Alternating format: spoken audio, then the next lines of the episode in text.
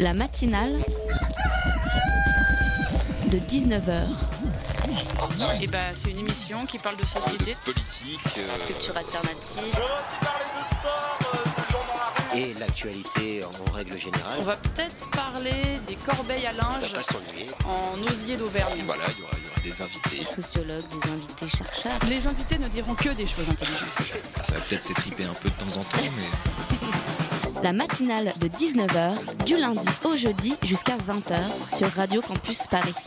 C'est l'histoire d'un homme qui se balade dans le jardin du Luxembourg. Sa démarche paisiblement routinière est soudain bouleversée à la vue d'une femme, une femme réveillant sa passion comme un souffle léger rafraîchissant une plage d'été. Ouvrier ou étudiant tel qu'il se passe aujourd'hui. Il n'y en a pas un seul, qu'il soit fait par Forman, par moi, par Polanski, par François, il n'y en a pas. Nous sommes en retard.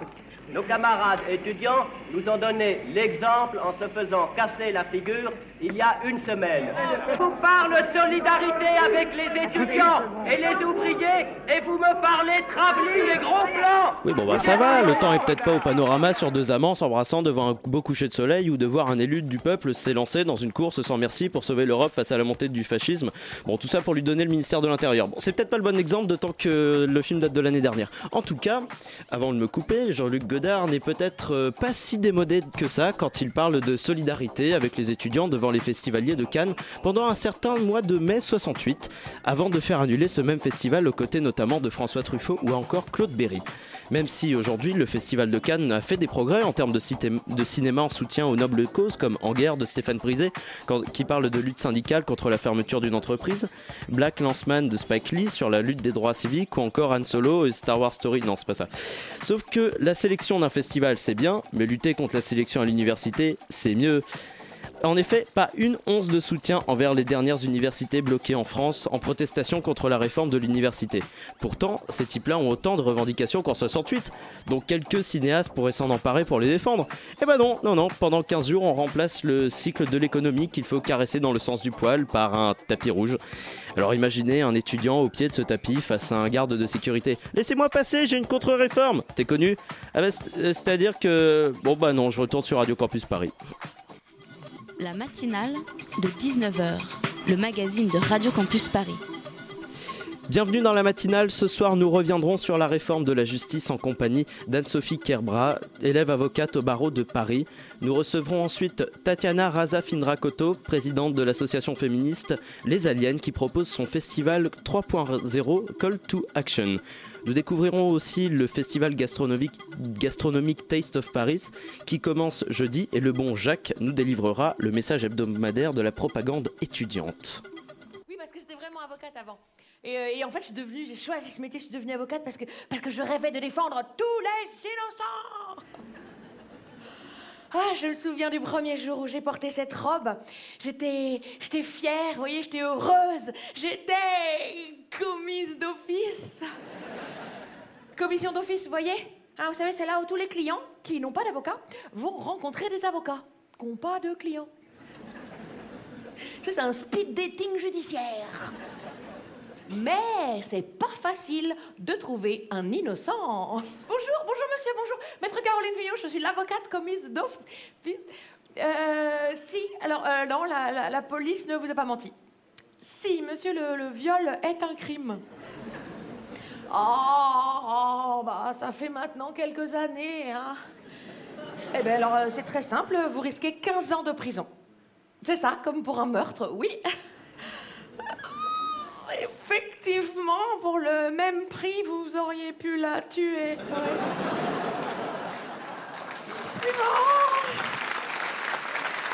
Un extrait du spectacle de Caroline Vigneault, elle-même ancienne avocate. Imaginez maintenant le même sketch après la réforme de la justice qui fait débat en ce moment.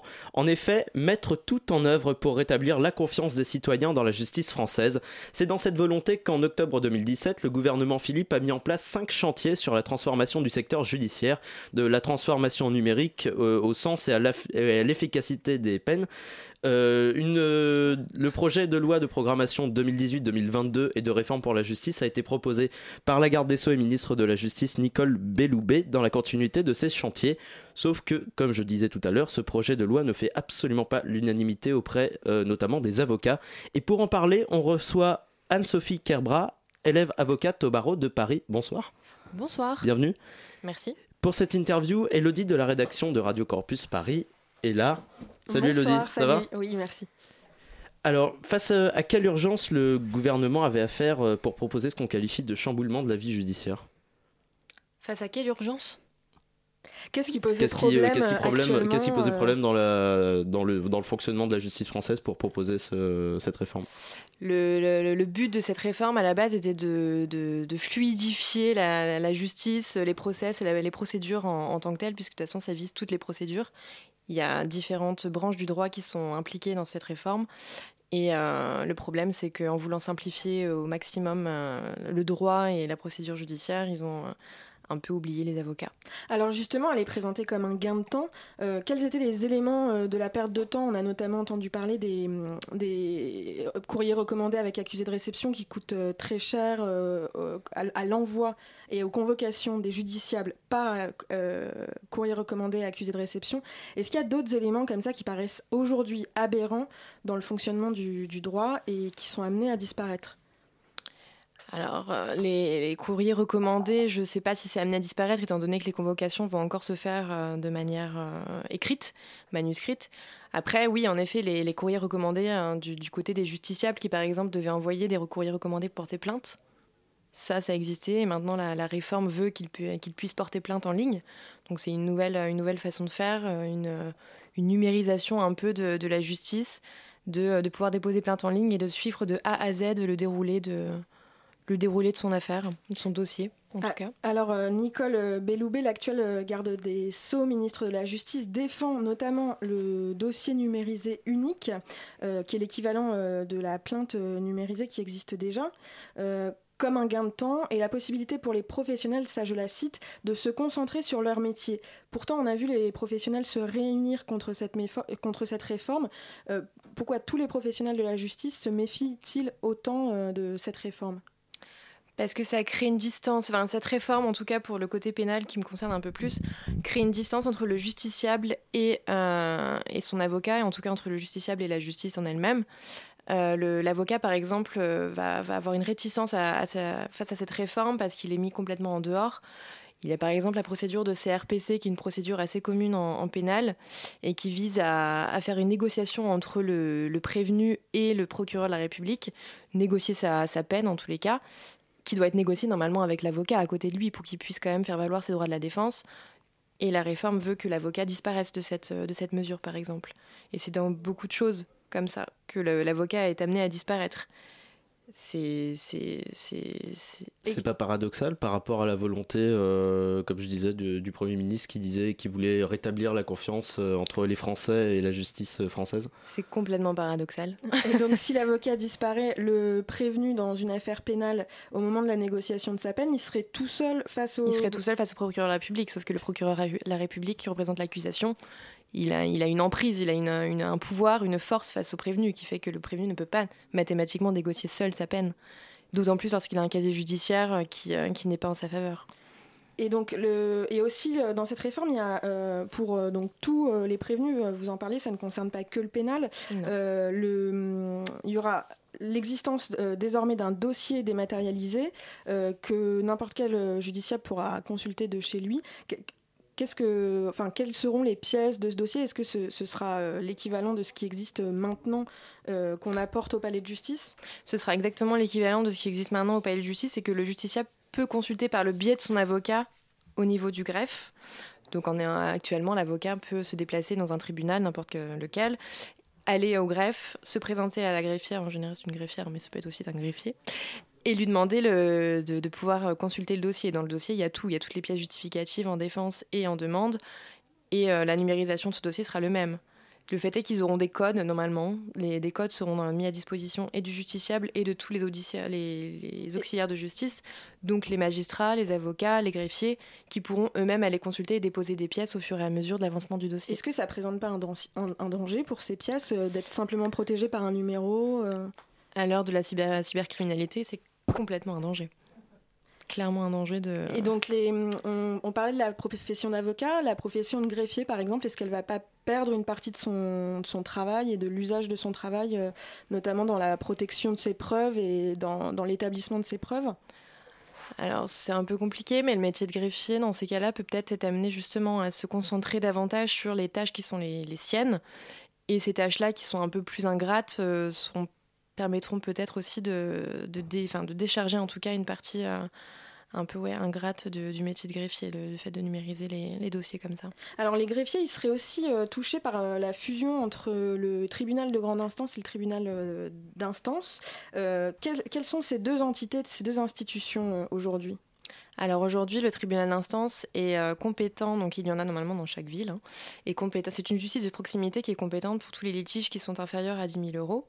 Ensuite, on passe au niveau du tribunal de grande instance. Donc le tribunal d'instance euh, a une compétence, par exemple, si demain vous avez un problème entre euh, le locataire et le, et le bailleur, ça terminera devant le tribunal d'instance. Et la fusion qui est envisagée, en fait, va créer plutôt un désert judiciaire plus que, enfin, un peu comme les déserts médicaux au final, puisque des TGI, euh, il y en a un par, par département. Selon les, les tribunaux d'instance, en fait, sont là pour, euh, pour pallier cette, euh, cette distance qui peut être mise entre les justiciables et les, et, donc- et les TGI. Et, euh, et le fait de fusionner tribunal d'instance et tribunal de grande instance va, par- enfin, va, va mettre clairement une distance entre le justiciable et, euh, et la justice. Le justiciable va peut-être euh, laisser tomber complètement la possibilité de mettre en exergue ses droits de la défense dans une telle ou telle affaire, puisqu'il faudra faire 40 km pour aller euh, au tribunal de le- grande instance. Le tribunal d'instance de Dieppe avait, avait demandé un rapport euh, justement sur le nombre euh, de- d'affaires qui seraient abandonnées par le justiciable euh, s'il devait euh, se déplacer. Le, le chiffre correspond à 54%, c'est beaucoup. C'est énorme, d'autant plus que du coup, ça, ça impacte également euh, directement les avocats. Le justiciable ne va pas euh, faire valoir ses droits en défense, le justiciable ne va pas consulter un avocat. Qu'est-ce- Il peut, le- Qu'est-ce que le, Qu'est-ce que le justiciable, qu'est-ce que le justiciable perd à ne pas pouvoir euh, aller euh, ré- réclamer ses droits, défendre ses droits? Bah, son, ses droits de la défense, son droit le plus, euh, le plus profond. Donc dans, dans un, grand- dans un grand nombre d'affaires comme celle dont vous parliez, de, de bailleurs ou de litiges. Bah, par exemple, de récupérer les, tous les loyers impayés, il perd ce, ce droit-là, de, de récupérer son dû. Et euh, euh, il y a quelque chose de, de paradoxal dans cette loi, elle est très paradoxale cette loi. Euh, par exemple, on, on parle, euh, j'ai vu dans la loi qu'il y a une proposition euh, qui, qui consiste à étendre la représentation obligatoire par un avocat alors qu'on euh, alors qu'on veut qu'on va réduire le nombre de, de, procès. euh, ouais. Bah, étendre, euh, oui, mais on ne sait pas dans quelle mesure pour le, pour le moment en tout cas. Ils veulent étendre cette représentation. Donc ça c'est pas- il, il précise pas dans quelle situation on aura recours à, obligatoirement à un avocat alors qu'aujourd'hui euh, on n'en a pas encore euh, obligatoirement besoin.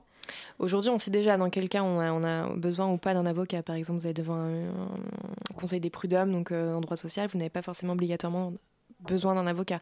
Au tribunal d'instance, vous pouvez très bien y aller sans représentation d'avocat. Pour les litiges de moins de 10 000 euros Oui. aussi, euh, Vous pouvez vous présenter au tribunal d'instance sans avocat. sans avocat et c'est plus intéressant par exemple pour un enfin quand on dit que ça rappelle qu'il faut préserver euh, l'accessibilité à la justice euh, ça passe pas forcément par un avocat en soi Non. ça veut dire ça d'accord Non, parce qu'en plus, un avocat, ça peut coûter cher. Les avocats, que- un avocat que l'on veut prendre, par exemple, à côté de chez soi et qui ne, ne- ne bénéficie pas de l'aide juridictionnelle, oui, en effet, c'est des sous que l'on sort de sa poche. Et pour récupérer des loyers qui sont peut-être moindres que les, les sous que l'on va débourser pour payer l'avocat, il vaut mieux y aller soi-même. Donc À partir du moment où on sait que l'on a raison et qu'on a toutes les pièces justificatives qui démontrent que l'on a raison, il n'y a pas de raison de, de prendre un avocat. Et c'est d'ailleurs pour ça que c'est pas obligatoire. donc finalement ça paraît plus intéressant de pas rendre obligatoire euh, De garder, la présence d'un euh, avocat pour tout euh, pour tous les litiges Oui.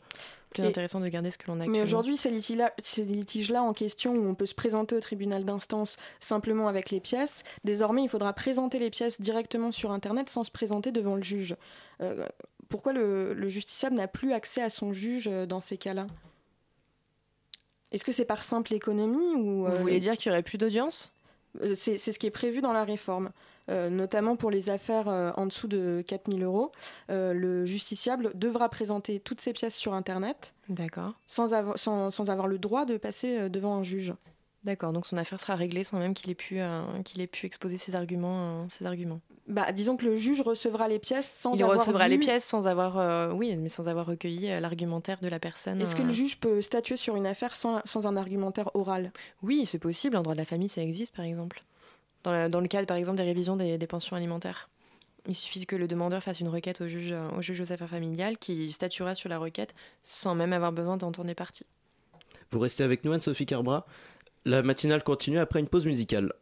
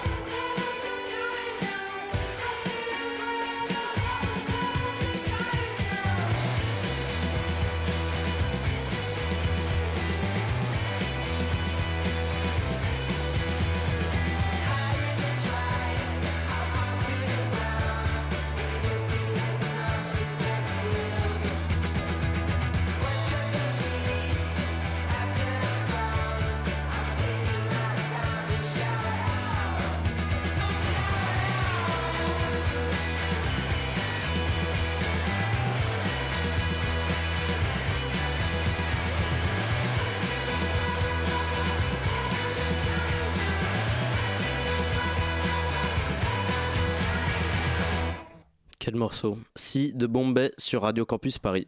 La matinale de 19h du lundi au jeudi jusqu'à 20h sur Radio Campus Paris.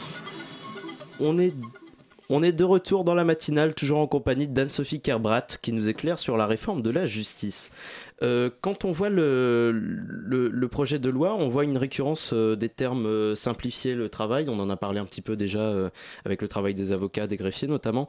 Donc simplifier le travail, rendre plus efficaces les procédures, même si on a vu aussi qu'elles étaient aussi réduites, le nombre de procédures traitées.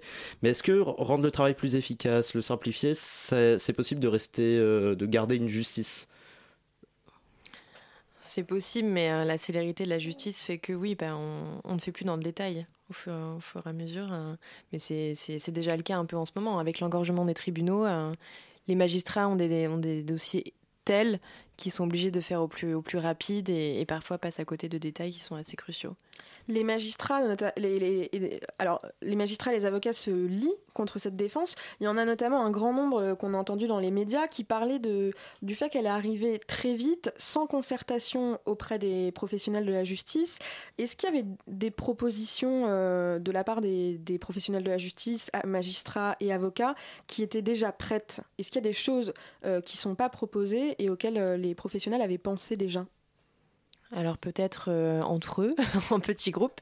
Euh, non, euh, en, non, en off, rien n'a été, rien n'a été. Qu'est-ce qui concrètement pourrait améliorer l'accès à la justice des citoyens, le passage devant le juge bah, déjà l'amélioration entre les magistrats et les avocats qui se détériore au fur et à mesure du temps.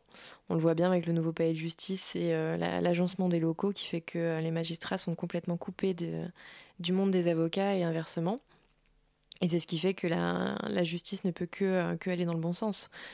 Plus les, les magistrats et les avocats marchent dans, un, dans, le, dans le même sens et sur le même chemin, plus, euh, plus l'affaire euh, est facilement réglée et, bénéfique pour le, pour le justiciable. D'ailleurs, dans cette réforme, il y a, y a un endroit où les avocats et les magistrats ne se rencontreront euh, plus, ou en tout cas de moins en moins. Il y a la mise en place de la visioconférence auprès de certains détenus euh, déjà incarcérés. Euh, où sera la place des avocats? Auprès du détenu euh, du côté de l'enregistrement, auprès du magistrat de l'autre côté de la vidéoconférence? Alors ça, il faut savoir que ça existe déjà, notamment pour les demandes de mise en liberté, par exemple, où le, le- le- le- prévenu, donc qui est en détention provisoire, a la possibilité de refuser ou d'accepter d'être extrait de sa prison. Et euh, s'il refuse d'être extrait, dans ces cas-là, il y a une visioconférence qui est mise en place et l'avocat a le choix.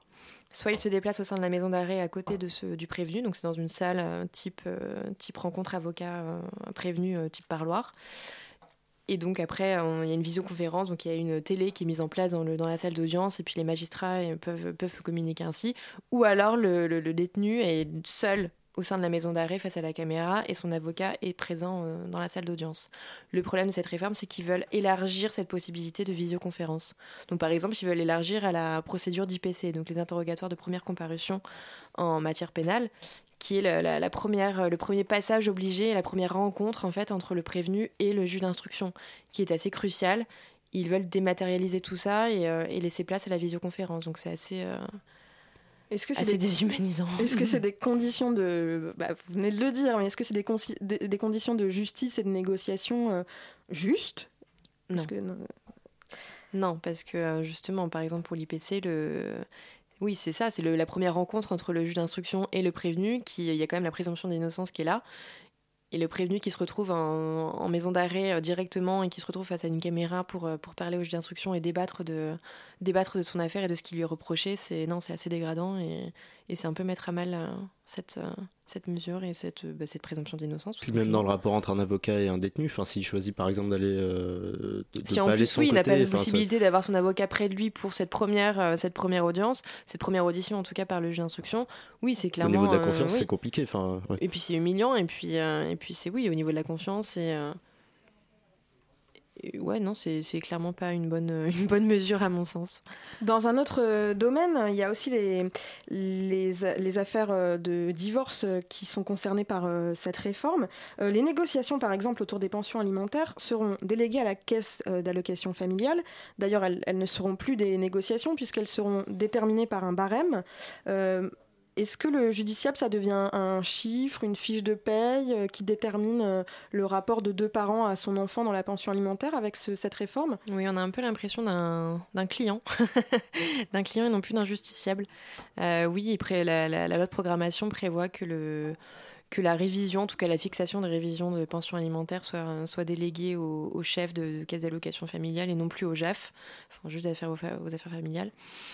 Ouais, là encore, c'est euh, en plus c'est scindé en deux la procédure, puisque d'un côté, euh, euh, le ju- juge aux affaires familiales sera le compétent, et puis de l'autre, pour les affaires financières, euh, le, le- la caisse d'allocation familiale mettra son nez dedans et, et ne, ne sera là que pour regarder les chiffres. En fait, il y aura plus, euh, plus de considérations humaines qui seront prises en compte. Et déontologiquement, quel statut a le juge des affaires familiales que le directeur de la CAF n'a pas? Ah c'est lui qui instruit l'affaire et qui instruit le divorce de A à Z. Donc euh, c'est lui qui est censé pouvoir prendre toutes les décisions qui s'affairent, en tout cas à l'enfant, puisque la pension alimentaire concerne l'enfant et, euh, ça concerne son entretien et son éducation comme, euh, comme le code euh, le prévoit. Donc Alors un autre point euh, de la réforme, euh, le tribunal criminel, ce, serait la création d'un tribunal qui jugerait des affaires qui sont actuellement destinées aux assises. Alors euh, aujourd'hui le problème des assises c'est qu'elles sont trop engorgées et du coup il y a des affaires qui sont décriminalisées, ce qui veut dire qu'elles elles ne passent pas devant un juré citoyen. Bon, à quoi servent les assises aujourd'hui? Est-ce que un tribunal criminel euh, signifie que les affaires de vol ou de viol ne passeront plus devant un jury citoyen? Jamais. Alors, il faut savoir déjà que la, cour d'assises donc euh, siège par session. Donc, c'est aussi pour ça qu'elles sont engorgées parce qu'elles ne siègent pas toute l'année. C'est uniquement par session. Et sur ces sessions, on essaie de mettre le plus, le plus d'affaires possible. Mais en effet, selon les, selon les cas et selon les dossiers, les affaires peuvent durer des jours, voire des mois. Comme on le voit au tribunal de grande instance de Paris, où parfois les, dossiers et les, sessions durent un mois et demi pour une seule affaire. Donc c'est très compliqué de pouvoir, euh, de pouvoir juger euh, beaucoup d'affaires en même temps. Et oui, il arrive souvent qu'on correctionnalise les, affaires pour, euh, pour les passer au tribunal correctionnel et que il- les dossiers soient traités le plus rapidement possible et que les victimes, par exemple, parfois c'est elles aussi qui le demandent, soient, soient reconnues comme telles le plus rapidement possible et puissent avancer dans leur vie. Oui, Madame Belloubet veut créer le tribunal criminel départemental, en tout cas le tester. Il faut savoir aussi que c'est uniquement pour euh, certaines peines, donc pour certains crimes qui sont soumis à des peines, enfin en tout cas qui encourent des peines qui vont jusqu'à 20 ans de prison. Donc celles qui dépassent 20 ans de prison seront euh, dans tous les cas euh, forcément jugées devant des cours d'assises et donc par un jury. Mais le, le fait que l'on délègue, enfin que l'on délègue, ouais, cette tâche de trancher les litiges, à des, on, on délègue ça à des, des juges professionnels et non plus à des jurés, c'est aussi priver le, le citoyen d'un droit qui lui est propre et qui lui est légitime. C'est pour ça qu'on parle d'une privatisation de la justice. euh, Enfin, il y a certains journaux qui ont rapporté ces, ces propos-là. euh. Oui, de privatisation de la justice, oui, c'est un peu ça, clairement, de, de faire sa, sa petite tambouille euh, tout seul de son côté et puis de laisser le justiciable sur le côté sans, possibilité, donc euh, d'un côté euh, d'avoir son avocat et puis de l'autre d'être jugé par des juges professionnels au lieu d'avoir droit à un pro- un qui n'est non professionnel, justement. Et du point de vue de, de, la, de la contestation, enfin, s'il n'y a, pas vraiment de, de contestation encore de, de la réforme, mais euh, au- auprès des avocats, majoritairement, ça ne fait pas du tout euh, Ça ne l'unanimité. fait pas du tout l'unanimité. Et euh, vous a- il y a déjà eu un mouvement de grève le 11 Oui, avril, le, si le je me 11 souviens avril dernier, les avocats se sont un peu retrouvés tous ensemble sur la place parisienne et, on, et un, un peu partout aussi en France. Et on, ouais, on, on marchait contre cette réforme. Ils ont été aussi rejoints par des, des magistrats, donc il n'y a pas que les avocats qui, hein, qui sont contre cette réforme. Les magistrats aussi, le, en fait le monde de la justice, hein, tout simplement. Les greffiers sont un peu moins impactés, mais, euh, mais sont, se soulèvent aussi contre celle-ci. Donc, euh, donc je ne suis pas certaine qu'elle soit adoptée, en tout cas dans tous ces... Donc vous sentez qu'il y a peut-être une légère mobilisation euh, au niveau de la, de la, de la justice? Ouais, ouais, ouais, clairement. Très bien. Merci beaucoup Anne-Sophie Carbrat d'avoir été avec nous euh, pour parler de la réforme de la justice. Merci Et puis vous. euh, vous avez fini, euh, je crois, vos études d'avocate. Enfin, vous allez être avocate Ouais, bientôt. ouais, ouais, dans deux mois, enfin, dans, oui, dans un mois même, c'est terminé. Bah, félicitations alors et bon courage. Merci.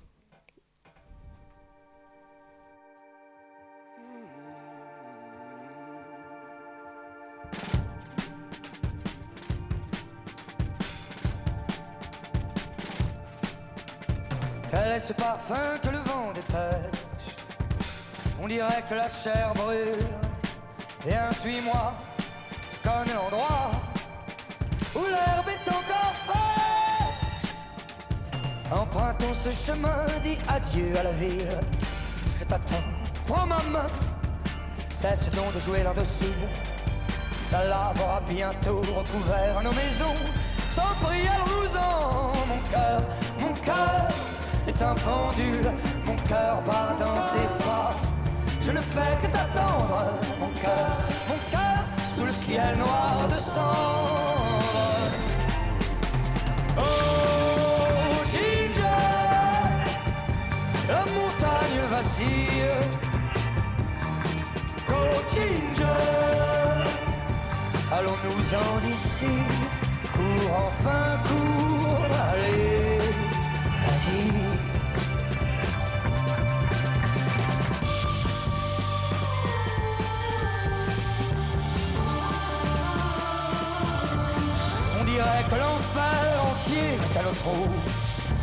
La lave s'avance, mais je crois en la chance de rejoindre la mer.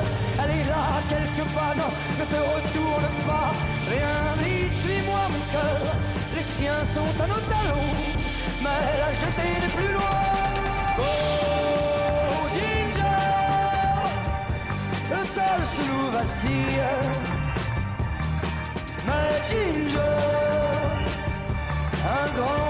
Tout se décide là-bas. Au cœur, l'espoir nous fait un signe. Oh Ginger, nous serons loin d'ici. Dans une heure, si tu le veux, sauve-toi. Allez, vas-y.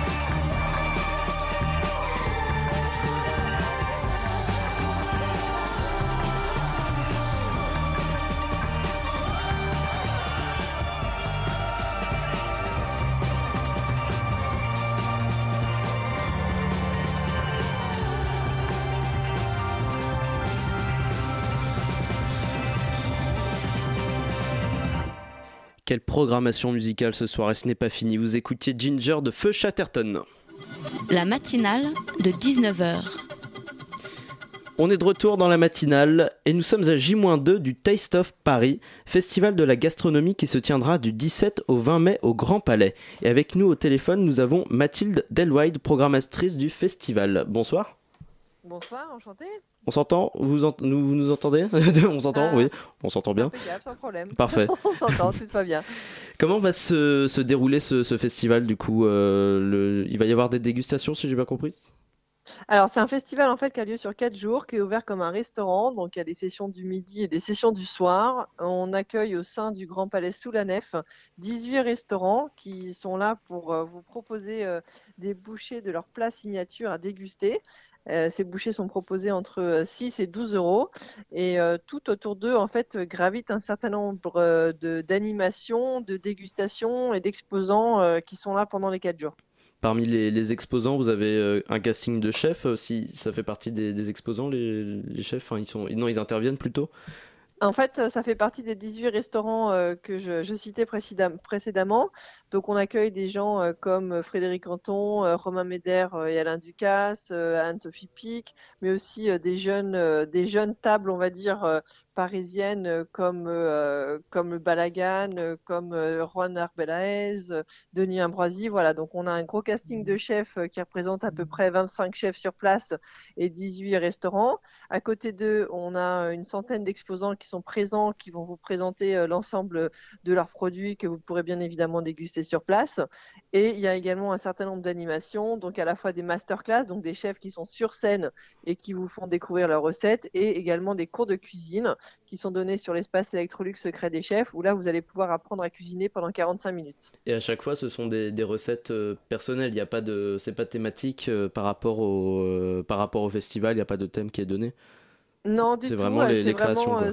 Exactement, c'est les créations des chefs, c'est les plats signatures qu'ils ont envie, de, faire découvrir, c'est euh, leur cuisine aussi euh, qu'ils ont envie de faire euh, goûter au grand public. L'intérêt du festival, c'est que ben, vous n'avez pas forcément les moyens d'aller dépenser 300-400 euros auprès des étoilés ou, auprès des grandes tables parisiennes. Et, là, en fait, vous pouvez vraiment aller toucher la gastronomie au cœur de, de ses saveurs pour, une somme entre 6 et 12 euros par plat. Et euh, sur la programmation, vous parlez d'une programmation euh, multisensorielle. Euh, C'est, c'est une forme, euh, vous promouvez du coup une, une forme de diversité culinaire?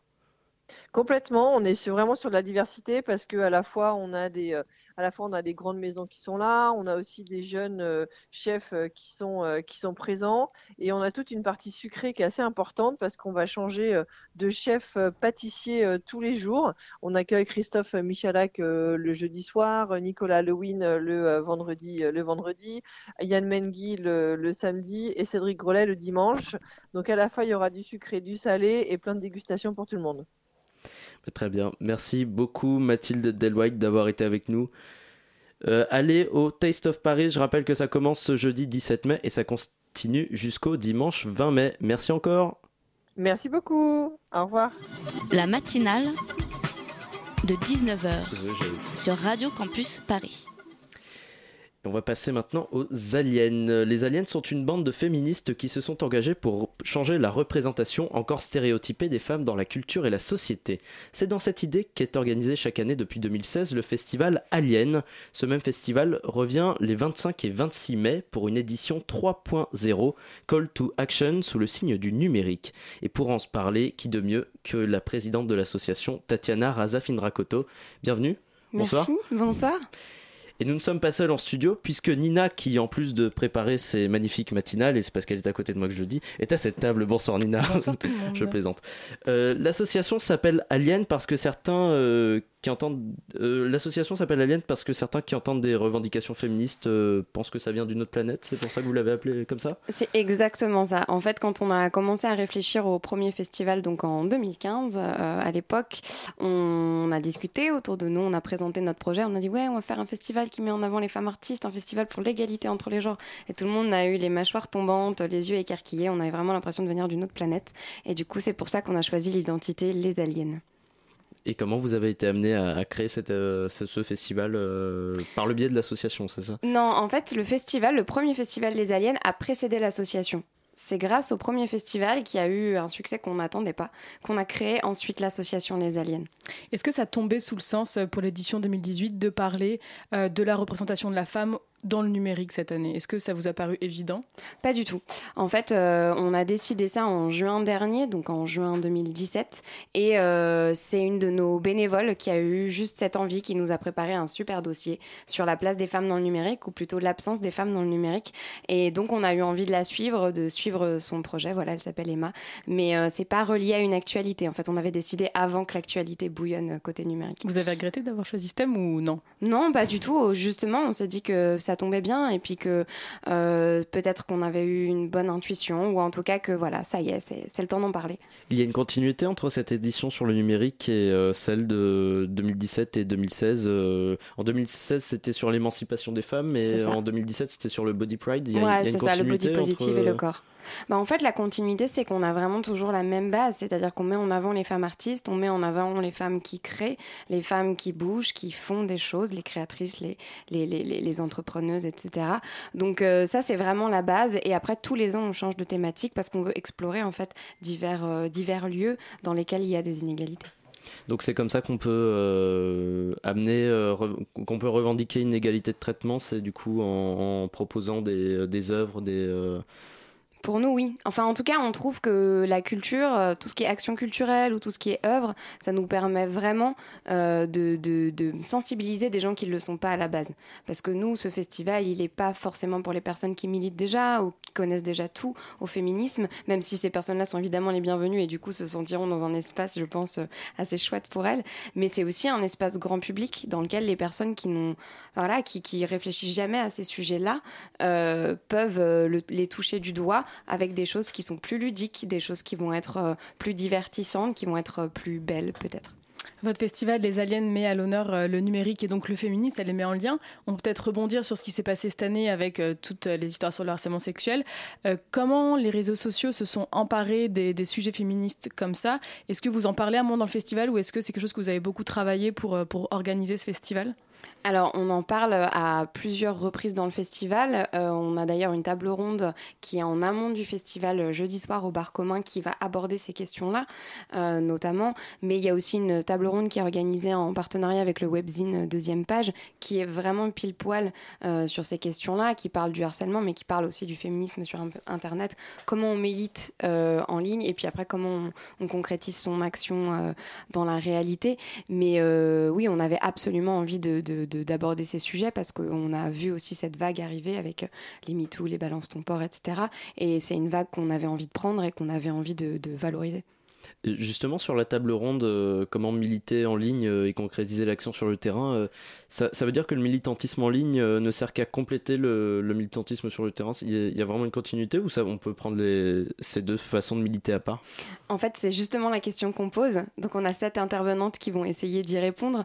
Mais, mais moi, je crois, là, à titre personnel, que c'est des choses qui sont complémentaires. En fait, par exemple, de mon côté, j'ai beaucoup, je me suis beaucoup déconstruite j'ai beaucoup appris grâce à Internet, ce qui me permet aujourd'hui de me sentir beaucoup plus légitime sur le terrain, d'avoir plus envie d'agir, d'avoir envie de rencontrer des, personnes en vrai. Voilà, ça m'a permis en fait de consolider mes convictions, euh, d'apprendre énormément sur les convictions des autres. Et aujourd'hui, avec ce bagage qui vient d'Internet, je me sens plus à l'aise pour euh, militer dans la vraie vie.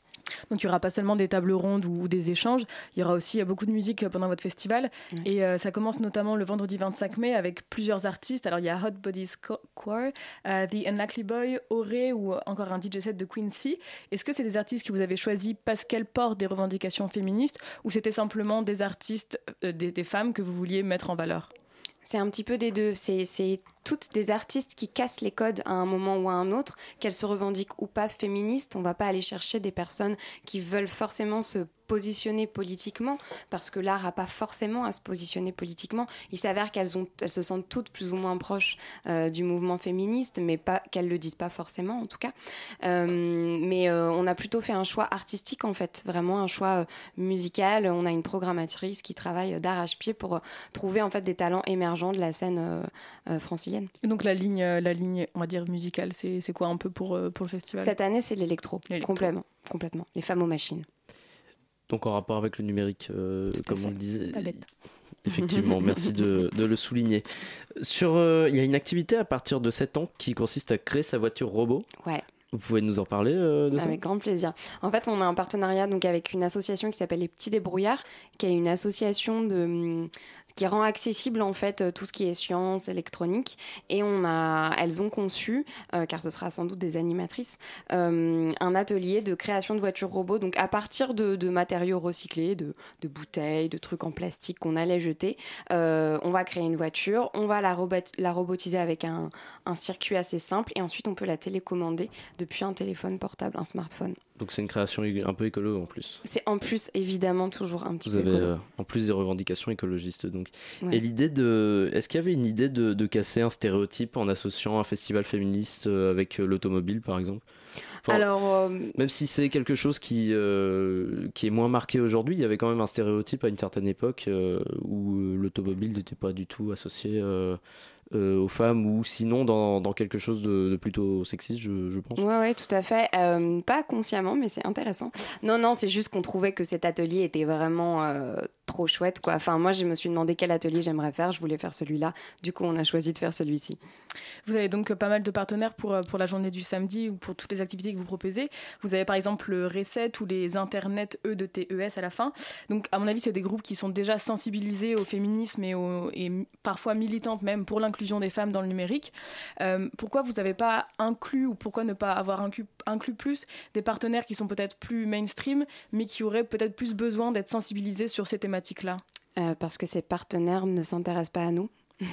Donc vous, en avez contacté, il n'y a pas eu de réponse euh, Exactement. C'est pas un problème de, volonté de notre part, puisque nous, on est vraiment dans l'idée de sensibiliser le grand public. C'est un problème de volonté de la part de ces justement partenaires plus mainstream. Alors, on, a, on travaille quand même avec euh, une école qui s'appelle la Web Academy. Euh, alors, la Web Academy est déjà très sensibilisée, puisqu'elle a une promotion qui s'appelle Ambition féminine, dans laquelle il y a 80 d'étudiantes, qui renverse complètement la tendance. Mais euh, nous, on a contacté plein d'autres grands groupes qui, s'ils nous écoutent, peuvent nous recontacter et on serait ravis de travailler avec eux. Et pourquoi il y aurait une, euh, pudeur, une réticence à vouloir, être partenaire d'un festival féministe? Je pense que l'étiquette féministe fait encore peur. Euh, c'est aujourd'hui quand même très récupéré de façon euh, marketing par plein de grands groupes et moi j'ai pas forcément non plus envie que ce soit récupéré. Je voudrais que si jamais des grandes entreprises ou des entreprises veulent travailler avec nous, que ce soit pour les bonnes raisons, qu'elles nous permettent de faire une vraie action, pas juste venir mettre un stand sur le festival parce que ça c'est trop facile, mais nous permettre de venir après agir dans l'entreprise parce qu'on propose comme ça des, des ateliers justement à faire en entreprise pour sensibilité à l'égalité entre les genres et lutter contre toutes les formes de discrimination d'ailleurs. Euh, Il y a une réticence parce que c'est compliqué aujourd'hui. Et puis parce que par exemple l'égalité entre les genres c'est encore un terme qui fait bondir parce que ah non les genres non la théorie du genre veut pas en entendre parler. On voudrait dire les femmes et les hommes. Enfin c'est encore très très restreint. Oui, déjà l'égalité entre les sexes, c'est pas, c'est pas évident. euh, C'est- ouais. ça, c'est vraiment, euh, c'est vraiment difficile, euh, beaucoup plus que ce qu'on pense. Nous, on passe des heures au téléphone à essayer de convaincre les gens et on se fait raccrocher au nez constamment. Donc euh, voilà, il y a du boulot à faire, mais on est là, on le fera tous les ans. Et vous restez avec nous, euh, Tatiana Razafin Dracoto, et on revient après une dernière pause musicale.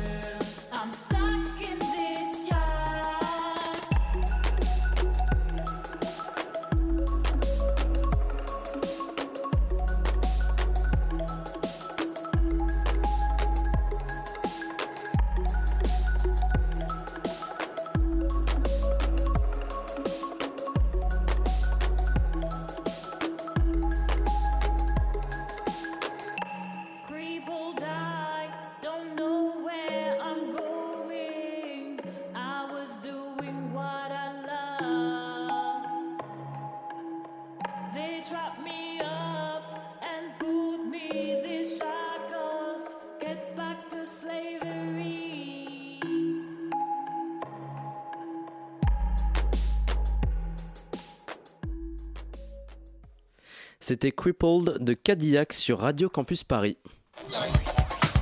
La matinale de 19h. Le magazine de Radio Campus Paris. Du lundi au jeudi jusqu'à 20h. On est de retour dans la matinale de 19h, toujours en compagnie de Tatiana Raza-Findrakoto, présidente de l'association Les Aliens, dont le festival 3.0 Call to Action se passe les 25 et 26 mai au hasard ludique. Et je tiens à souligner que euh, le morceau de Cadillac qu'on vient d'entendre, euh, Cadillac, est euh, dans la programmation euh, du festival. Tout à fait, le Elle samedi soir. Le samedi soir, Voilà. très bien. Et Nina a une question pour vous. Juste avant la pause, on parlait, euh, vous aviez évoqué les ateliers que, vous, que les, aliens, les aliens organisent en entreprise. Est-ce que vous pouvez un peu nous en parler? C'est un autre penchant de votre d'action de votre association en fait? exactement. C'est quelque chose qu'on a développé euh, euh, via le Théâtre Forum. Donc la- le Théâtre Forum, c'est un théâtre participatif euh, qui a été d'abord inventé au Brésil par euh, Augusto Boal et qui vise en fait à permettre aux populations opprimées de reprendre le contrôle de leur propre vie et d'essayer de chercher des solutions, en tout cas d'essayer de s'approprier leurs problématiques pour s'en sortir. Et nous, c'est ce qu'on veut trans- transposer en entreprise, en fait, c'est-à-dire qu'on écrit des spectacles de théâtre forum qui montrent des situations problématiques liées euh, à l'inégalité euh, entre les genres. Et après, on invite à les- les employés à venir prendre la place des personnages sur scène et essayer de régler la situation, en fait. Comme ça, on peut se rendre compte en vrai, on peut vraiment s'approprier la problématique, la ressentir et essayer de chercher ensemble des, des solutions. Et euh, ils sont bien accueillis ces ateliers, ces ateliers Généralement, vous en avez déjà fait beaucoup? Alors, on en a fait quelques-uns déjà. C'est plutôt très bien accueilli. En fait, les gens ont sont toujours hyper timides, commencent toujours par dire Mais moi, j'ai jamais fait théâtre. hein. Je, je suis pas comédienne, moi. Oui, oui, on sait, t'inquiète pas. Euh, euh, Finalement, c'est- le théâtre qui les tracasse plus que les, re- Oui, les, les bien problèmes sûr. euh, c'est le traités fait dans les. d'être regardé. Euh, mais finalement, il y a des très bons retours parce que tout le... en fait, la parole de chacun et de chacune est vraiment respectée et entendue. Et, euh, et ça crée en fait des déclics qui après vont se répercuter sur la vie dans l'entreprise. Et après ces activités, il y a des débats aussi ou On a des discussions. euh, en Ouais, on a des discussions pour que les personnes puissent poser leurs dernières questions. euh, Et puis moi, j'arrive toujours avec un petit peu, euh, quand même, une expertise pour euh, amener des chiffres, des statistiques, parce que les gens disent toujours, oui, mais ça, je suis pas sûre que ça arrive vraiment. Ouais, bah du coup, je dois prouver hein, que ça arrive vraiment. Pour en revenir à la programmation euh, du festival qui aura lieu euh, le 25 et 26 mai, euh, la journée du samedi commence avec un atelier d'initiation au code. C'est une activité vraiment à la mode depuis quelques années. Je voulais vous demander qu'est-ce que ça permet euh, en, en termes d'empowerment des femmes euh, de d'initier comme ça certaines personnes au code? Alors, euh, du coup, la bonne nouvelle, c'est qu'en fait, les ateliers, les initiations au coq aura lieu toute la journée. Donc voilà, encore mieux. On a changé un petit peu la prog, désolé. Et, et en fait, ce que ça permet pour l'empowerment des femmes, c'est très clair, c'est que le numérique, le digital, c'est l'avenir. Il y a, je crois que dans les prochaines années, les deux, trois prochaines années, il y a 30 000 postes qui vont se créer dans le secteur numérique. Donc en fait, si les femmes restent sur le bas-côté en termes de code et de programmation, bah juste elles restent dans une forme de précarité. Elles sont déjà, hein, c'est, les femmes, c'est les, les, les, les, les personnes qui travaillent les plus pauvres euh, partout dans le monde et aussi en France. Et donc en fait, si elles prennent pas ce tournant numérique, bah, elles vont disparaître euh, de la société. Donc euh, je pense qu'il y a vraiment quelque chose à... Et puis surtout, pour modeler le numérique à notre image, il faut qu'on, faut qu'on arrive à s'en servir. Qu'on soit déjà intégré dedans, c'est Ouais. sûr. Une dernière Euh, question, Nina. Ouais, une dernière question. Vous projetez le documentaire qui s'appelle Elles prennent la parole, dans lequel on discute du fait que dans le top 100 des chaînes françaises sur YouTube, il y a seulement une dizaine de créatrices vidéo, donc de femmes, dont les plus influentes abordent des sujets du genre mode, cuisine, maquillage. Euh, la question, c'est comment visibiliser les autres? Est-ce que vous avez une réponse, vous, avec les aliens, à cette question? Euh, une réponse, non, il faut. C'est un travail de longue haleine en fait. Il n'y a pas de solution miracle, sinon on aurait déjà claqué des doigts et on et on l'aurait euh, mise en mise en service cette solution. Non, non, euh, il faut sensibiliser, sensibiliser, sensibiliser. Il faut il faut être solidaire. Ah si quand même ma solution miracle c'est ça. Je crois on parle beaucoup de sororité ces derniers temps. Mais je crois que c'est ça ma solution. Il faut s'entraider quoi. Entre nanas, euh, entre entre femmes, euh, personnes euh, oppressées. Il faut vraiment s'entraider parce que plus on se rend visible les uns les unes les autres, plus les gens sont obligés de compter avec nous. Voilà. Et nous arrivons à la fin de cet entretien. Merci beaucoup Tatiana Razafindrakoto d'avoir été au micro de la matinale. Euh, je rappelle donc que le festival Alien 3.0 Call to Action arrive les 25 et 26 mai et ça se passe au hasard ludique. Merci beaucoup. La matinale de 19h sur Radio Campus Paris. Et pour finir cette matinale, le moment que nous attendions tous, le parrain du mardi soir, un parrain qui a quitté l'Amérique, qui a traversé le Pacifique et travaillé en Russie jusqu'au du goulag jusqu'au chiottes, mais un parrain quand même, voici le message de la propagande et Jacques.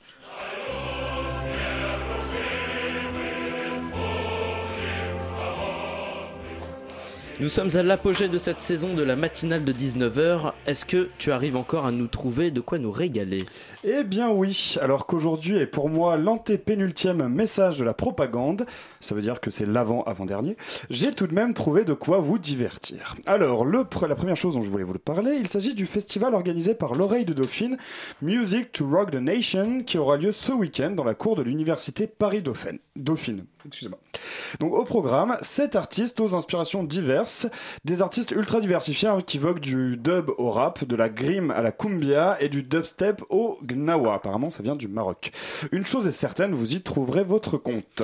Mais c'est pas très rock tout ça. Pas sûrement très bien, hein, mais pas très rock. Euh, On se croirait à rock en scène.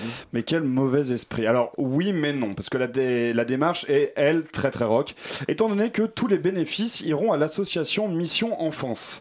Ici, rock, c'est pour faire bouger les choses, de même que Radio Campus Paris est une radio rock. D'ailleurs, qui se ressemble se soutient, on a des places à faire gagner, toujours en envoyant un message à concours.radiocampusparis.org. Rock à part, veux-tu nous faire part d'autres événements? Alors, je souhaiterais passer d'abord au bon plan, hein, qui d'habitude arrive à la fin. Non pas parce que ma chronique touche déjà à sa fin, mais parce que je conserve les dernières informations pour conclure, car ce sont les plus savoureuses. Alors, on fait gagner des places pour plein de trucs, donc Music to Rock the Nation déjà, Euh, pour l'exposition Capitaine Futur et la Supernature à la Gaieté Lyrique, euh, la soirée Everyday People, qui sera samedi et qui sera organisée par les copains de BRTZ et de BAM Salut, et des places pour la journée de dimanche au Taste of Paris. Si vous aimez la nourriture, c'est pour vous. Alors, exceptionnellement, pour Taste of Paris, pour gagner des places, faut répondre à une petite question qu'on vous laisse découvrir sur le site. Et on fait gagner des places pour les aliens. Tout à fait, merci de le rappeler. Et très bien, mais tu parlais d'informations savoureuses. euh, tu, tu voulais parler de quoi?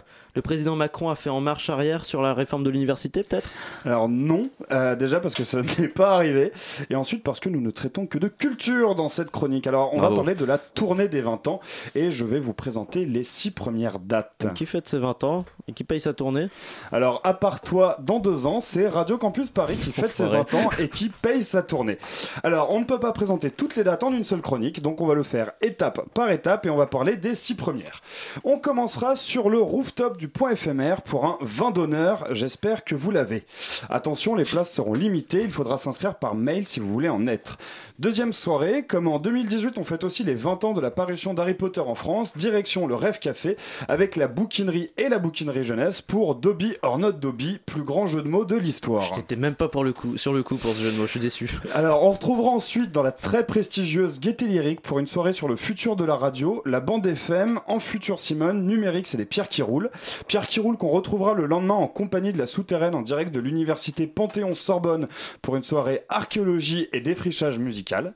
Euh, L'avant-dernière soirée que je vous présente ce soir, euh, ce sera l'école du micro d'argent. Si vous vous demandez de quoi il va être question, il serait grand temps de revoir vos classiques. On sera en compagnie des copains de Vrai Rap Français, BRTZ, Fine Cut, Hashtag et de Histoire 2.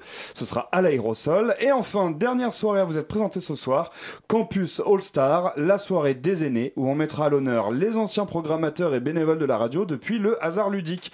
Je vous dis rendez-vous à la semaine prochaine pour les derniers bons plans de la saison et pour la suite des festivités des 20 ans. Et c'est ce qu'on appelle un cliffhanger, je crois. Merci Exactement. beaucoup, Jacques, pour ce message. Et maintenant, euh, c'est l'heure pour moi d'annoncer la fin de cette matinale. Merci à nos co-intervieweuses de ce soir, Elodie et Nina. Merci à Jacques pour sa chronique, Tiffany à la réalisation, et bien je l'ai déjà dit, Nina, et aussi Elsa qui ont préparé cette émission. Une émission que vous pourrez retrouver en podcast sur radiocampusparis.org ou sur notre page Facebook, la matinale de 19h. On revient demain, même heure, mais tout de suite, Thelma et Louise, road trip féministe de Radio Campus Paris. Restez à l'écoute sur le 93.9. À demain.